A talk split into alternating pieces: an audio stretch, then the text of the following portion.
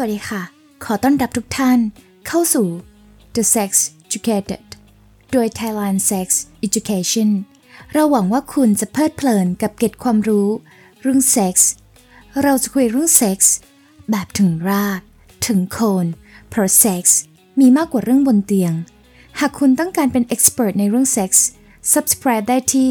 Line Channel Podcast และทางอีเมลหรือจะหาข้อมูลเพิ่มเติมได้ที่ www.thaisexeducation.org สมัครสมาชิก The Sex Educated กดปุ่มแจ้งเตือนบน Line Group หรืออีเมลของเราพร้อมรับข่าวสารที่ร้อนแรงที่สุดเคล็ดลับและข้อมูลทางเพศที่จะทำให้คุณเป็น expert ในเรื่องเซ็กส์แล้วเราจะทำให้คุณเป็นคนที่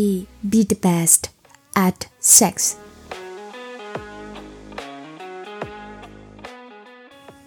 สวัสดีค่ะท่านผู้ฟังวันนี้มาพบกับอายลดาอีกแล้วนะคะวันนี้ก็จะมามอบความสุขและพูดคุยความรู้เรื่องเพศให้กับทุกคนค่ะที่จะช่วยให้ทุกคนเป็นคนที่ be the best at sex และมีความสุขในเรื่องเพศทั้งคุณและคนรักเลยค่ะวันนี้ท็อปปิกเรื่องนี้นะคะเป็นเรื่องที่ต้องฟังเลยเพราะเป็นเรื่องของความต้องการทางเพศค่ะเราจะมาดูว่าความต้องการทางเพศสำคัญแค่ไหนกันนะหลายคนเคยสงสัยไหมคะว่าควรมีเซ็กมากแค่ไหนมีเซ็กเท่าไหร่ถึงเรียกว่าพอสำหรับคู่แต่งงานหรือสงสัยว่าตนเองปกติหรือเปล่าเมื่อเทียบกับคนอื่นๆเซ็กนั้นสำคัญแน่หรือมีการอ้างอิงสถิติเกี่ยวกับความพึงพอใจทางเพศเนื่องจากข้อมูลส่วนใหญ่ค่ะมาจากข้อมูลที่รายงานด้วยตนเองเราไม่มั่นใจเต็มร้อยค่ะว่าผลลัพธ์เป็นจริงแม้ว่าการมีจุดอ้างอิงเริ่มต้นเป็นสิ่งที่สำคัญค่ะแต่โดยทั่วไปแล้วคำตอบเหล่านี้ไม่ใช่สิ่งที่อยากรู้จริงๆนั่นเองค่ะผู้คนต้องการรู้ว่าความสัมพันธ์ของพวกเขายังดีหรือไม่สงสัยว่าตนเองดีพอสำหรับคู่ของตนหรือว่าดีพอสำหรับตนหรือไม่สงสัยว่าความสัมพันธ์มีปัญหาเพราะเซ็กที่มากเกินไปหรือโดยทั่วไปแล้วน้อยเกินไปหรือไม่บางครั้งก็กังวลว่าความสัมพันธ์ของพวกเขาอาจตกอยู่ในอันตรายก็ได้สิ่งแรกที่ควรพิจารณาเลยค่ะก็คือความปรารถนาที่ไม่ตรงกันนั่นเองคำถามเกี่ยวกับความถี่ในการมีเพศสัมพันธ์มักเกิดขึ้นเมื่อคู่นอนคนใดคนหนึ่งค่ะไม่พอใจกับจำนวนครั้งการมีเพศสัมพันธ์หรือความปรารถนาที่ไม่ตรงกันนั่นเองค่ะฝ่ายใดฝ่ายหนึ่งอาจต้องการมากกว่าหรือน้อยกว่าอีกฝ่ายหนึ่งเป็นเรื่องปกติในความสัมพันธ์แบบจริงจังนอกจากนี้ยังอาจเป็นไปได้ว่าทั้งคู่ไม่พอใจกับความถี่บ่อยของการมีเพศสัมพันธ์นั่นเองนะคะเรามาดูกันดีกว่าค่ะว่างานวิจัยบอกอะไรเราบ้างที่เกี่ยวข้องกับความต้องการทางเพศก่อนอื่นค่ะการวิจัยเกี่ยวกับความพึงพอใจในชีวิตสมรสนั้นเป็นเรื่องยากมากค่ะซึ่งมักเกิดจากการออกแบบการทดลองหรือวิธีการเก็บรวบรวมข้อมูลอย่างไรก็ตามคนเรายังต้องการรู้ค่าวัดบางอย่างที่เกี่ยวเนื่องในเรื่องความสัมพันธ์และการวิจัยก็ได้แสดงให้เห็นว่าโดยทั่วไปนะคะความถี่และความพึงพอใจจะลดลงค่ะเมื่อคู่รักอยู่ด้วยกันนานขึ้นความถี่ของกิจกรรมทางเพศจะลดลงเมื่อมีปัจจัยอื่นๆเช่นงานบ้านบุตรปัจจัยร่างกายหรือสรีรวิทยาปัญหาความสัมพันธ์และอื่นๆค่ะนอกเหนือจากนั้นความถี่ทางเพศและความพึงพอใจทางเพศมีความสัมพันธ์ผกผันกับอัตราการหย่าร้างค่ะก็คือเมื่อมีความพึงพอใจทางเพศเพิ่มขึ้นอัตราการหย่าร้างก็จะลดลงนั่นเองค่ะงานวิจัยที่ตีพิมพ์ในปี 2015 นะคะสำรวจคู่แต่งงานกว่า 2,400 คู่ค่ะ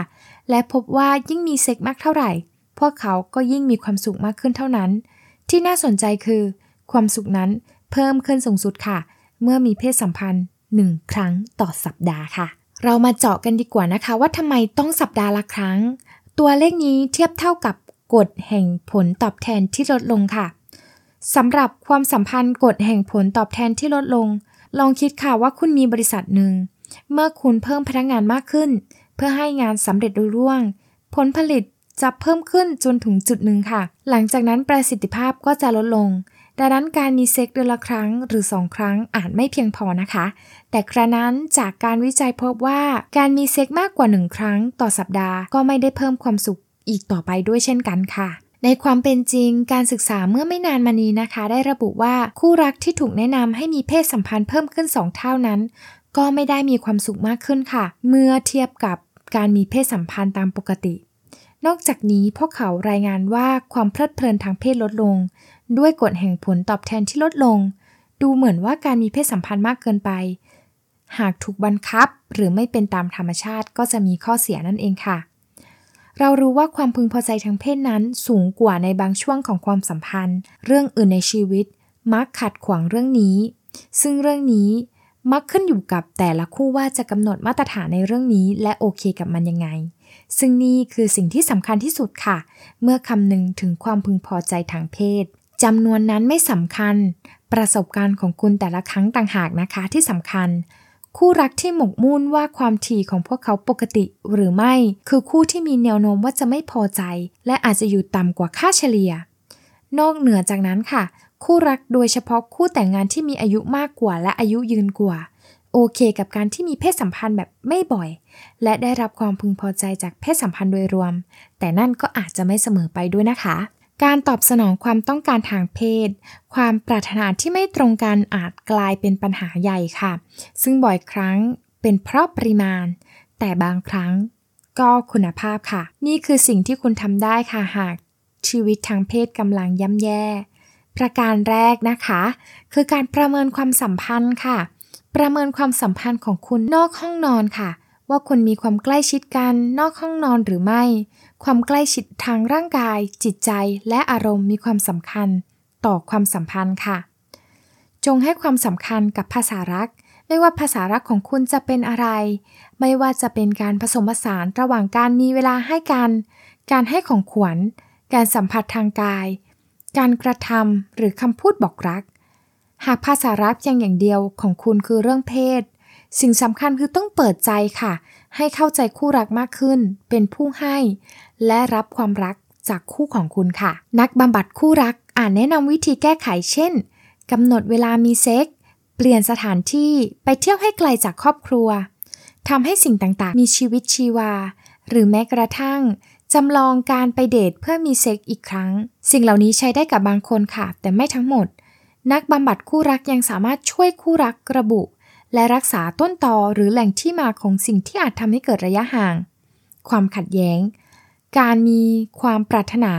หรือความสนใจในความสัมพันธ์ที่ลดลงนอกเหนือจากนั้นค่ะยังมีทางเลือกอื่นๆคือลองทำกิจกรรมในตอนเช้าค่ะเนื่องจากระดับเทสโทสเตอโรนที่สูงสุดถ้าหากว่าการปลุกเร้าในห้องนอนยังไม่ได้ผลให้ขอความช่วยเหลือจากนักบำบัดทางเพศค่ะแต่ต้องพิจารณาเกี่ยวกับปัญหาร่างกายหรือสรีรวิทยาก่อนเป็นอันดับแรกก่อนนะคะซึ่งสาเหตุที่ทำให้ความต้องการทางเพศลดลงคือได้รับผลกระทบจากอายุภาระครอบครัวฮอร์โมนโรคภัยยาแรงดึงดูดทางกายภาพปัญหาทางสรีรวิทยาหรือปัญหาเกี่ยวกับภาพลักษณ์ของร่างกายปัญหาทางจิตซึมเศร้าวิตกกังวลนะคะปัญหาความสัมพันธ์ความเชื่อและทัศนคติทางเพศความกังวลตามสถานการณ์เช่นคุณรู้สึกอย่างไรกับคู่ของคุณในขณะนั้นค่ะหากคุณเพียงไม่ได้มีเซ็กมาสักระยะนะคะแค่การมีเซ็กก็จะทำให้คุณกลับมาเหมือนเดิมได้มันจะทำให้การมีเซ็กเป็นเรื่องปกติขึ้นค่ะและช่วยให้ฮอร์โมนแห่งความสัมพันธ์เช่นออกซิโตซินและวาโซเพรสซินกลับมาไหลเวียนอีกครั้งช่วยให้คุณสามารถหลุดพ้นจากความเหนื่อยหน่ายของชีวิตที่คุณรู้สึกได้สิ่งสำคัญค่ะคือต้องพิจารณาปัจจัยที่มีอิทธิพลต่อภาวะขาดเซ็กส์และแก้ที่ต้นตอของปัญหาทางอารมณ์หรือความสัมพันธ์ที่อาจส่งผลกระทบต่อความใกล้ชิดค่ะเพราะในความใกล้ชิดและเซ็กส์เกี่ยวพันกันอย่างลึกซึ้งค่ะบางคู่รักเพียงต้องการสิ่งนี้กลับมาเหมือนเดิมจำไว้ว่าไม่ใช่ตัวเลขที่สำคัญนะคะแต่เป็นต้นตอของคำถามค่ะการแต่งงานนั้นยากอยู่แล้วในบริบทของความท้าทายและสิ่งรบกวนในชีวิตปัจจุบันความท้าทายเหล่านั้นอาจคืบคลานเข้ามาในห้องนอนด้วยก็ได้นะคะเมื่อเรายังคงอยู่ในสถานะที่อยู่ในความสัมพันธ์หรือการแต่งงานความพึงพอใจในเซ็กส์เป็นหนึ่งในหลายปัจจัยของความพอใจในความสัมพันธ์ค่ะความถี่ของการมีเพศสัมพันธ์อาจผันผวนในช่วงหลายปีที่ผ่านมาแต่ถึงอย่างไร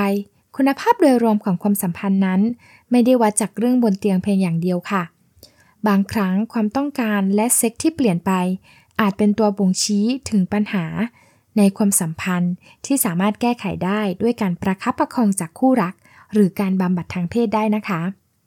ทิ้งท้ายจากพวกเราค่ะ Thai Sex Education การสื่อสารเกี่ยวกับความปรารถนาและความรู้สึกเกี่ยวกับชีวิตทางเพศของคุณอย่างเปิดเผยซื่อสัตย์และให้ความเคารพนั้นเป็นสิ่งจำเป็นค่ะทั้งคู่ต้องรู้สึกว่าได้รับการรับฟังและพึงพอใจในชีวิตแต่งงานและความใกล้ชิดทางเพศเป็นส่วนหนึ่งของความสัมพันธ์ในชีวิตสมรสที่ประสบความสำเร็จความปรารถนาของคนใดคนหนึ่งไม่ได้สำคัญกว่าของอีกคนเลยค่ะแต่จะต้องพูดคุยกันอย่างต่อเนื่องเพื่อให้ทั้งสองฝ่ายรู้สึกปลอดภัยที่จะพูดคุยถึงความรู้สึกและความปรารถนาของตนหากคนใดคนหนึ่งรู้สึกไม่ปลอดภัยหรือกังวลจากการที่ความสนใจทางเพศของคู่นอนลดลงหรือหากมีบางอย่างที่ทำให้แรงขับทางเพศของตนต่ำกว่าปกติคนคนนั้นก็ต้องสามารถบอกเหตุผลให้คู่ของตนรับทราบและหาวิธีแก้ไขให้ได้ค่ะซึ่งแน่นอนอยู่แล้วค่ะว่าการที่เราอยู่ในความสัมพันธ์นะคะในชีวิตแต่งงานมีปัญหาต่างๆนานาค่ะรวมไปถึงเรื่องเซ็กส์ด้วยเช่นกันฉะนั้นแล้วการหาทางออกร่วมกันจึงเป็นเรื่องที่สำคัญค่ะและเป็นเรื่องที่ควรที่จะเปิดอกคุยกันเพื่อหาทางออกให้สำหรับชีวิตคู่และความสัมพันธ์ได้เดินทางต่อไปค่ะยังไงก็ขออวยพรให้ทุกท่านมีความสุขกับเซ็กส์และความสัมพันธ์นะคะติดตามกันตอนต่อไปค่ะสำหรับวันนี้สวัสดีค่ะ